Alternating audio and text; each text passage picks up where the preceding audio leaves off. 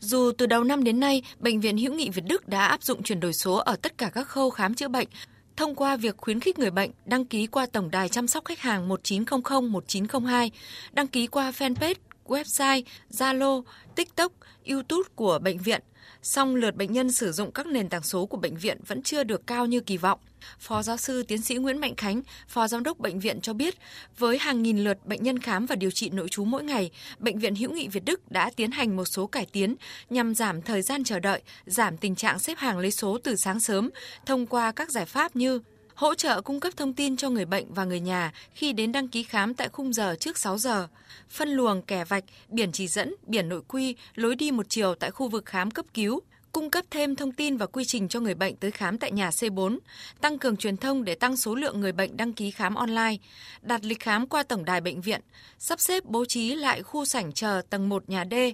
trang bị thêm cáng xe đẩy tại phòng cấp cứu để đáp ứng nhu cầu của người bệnh.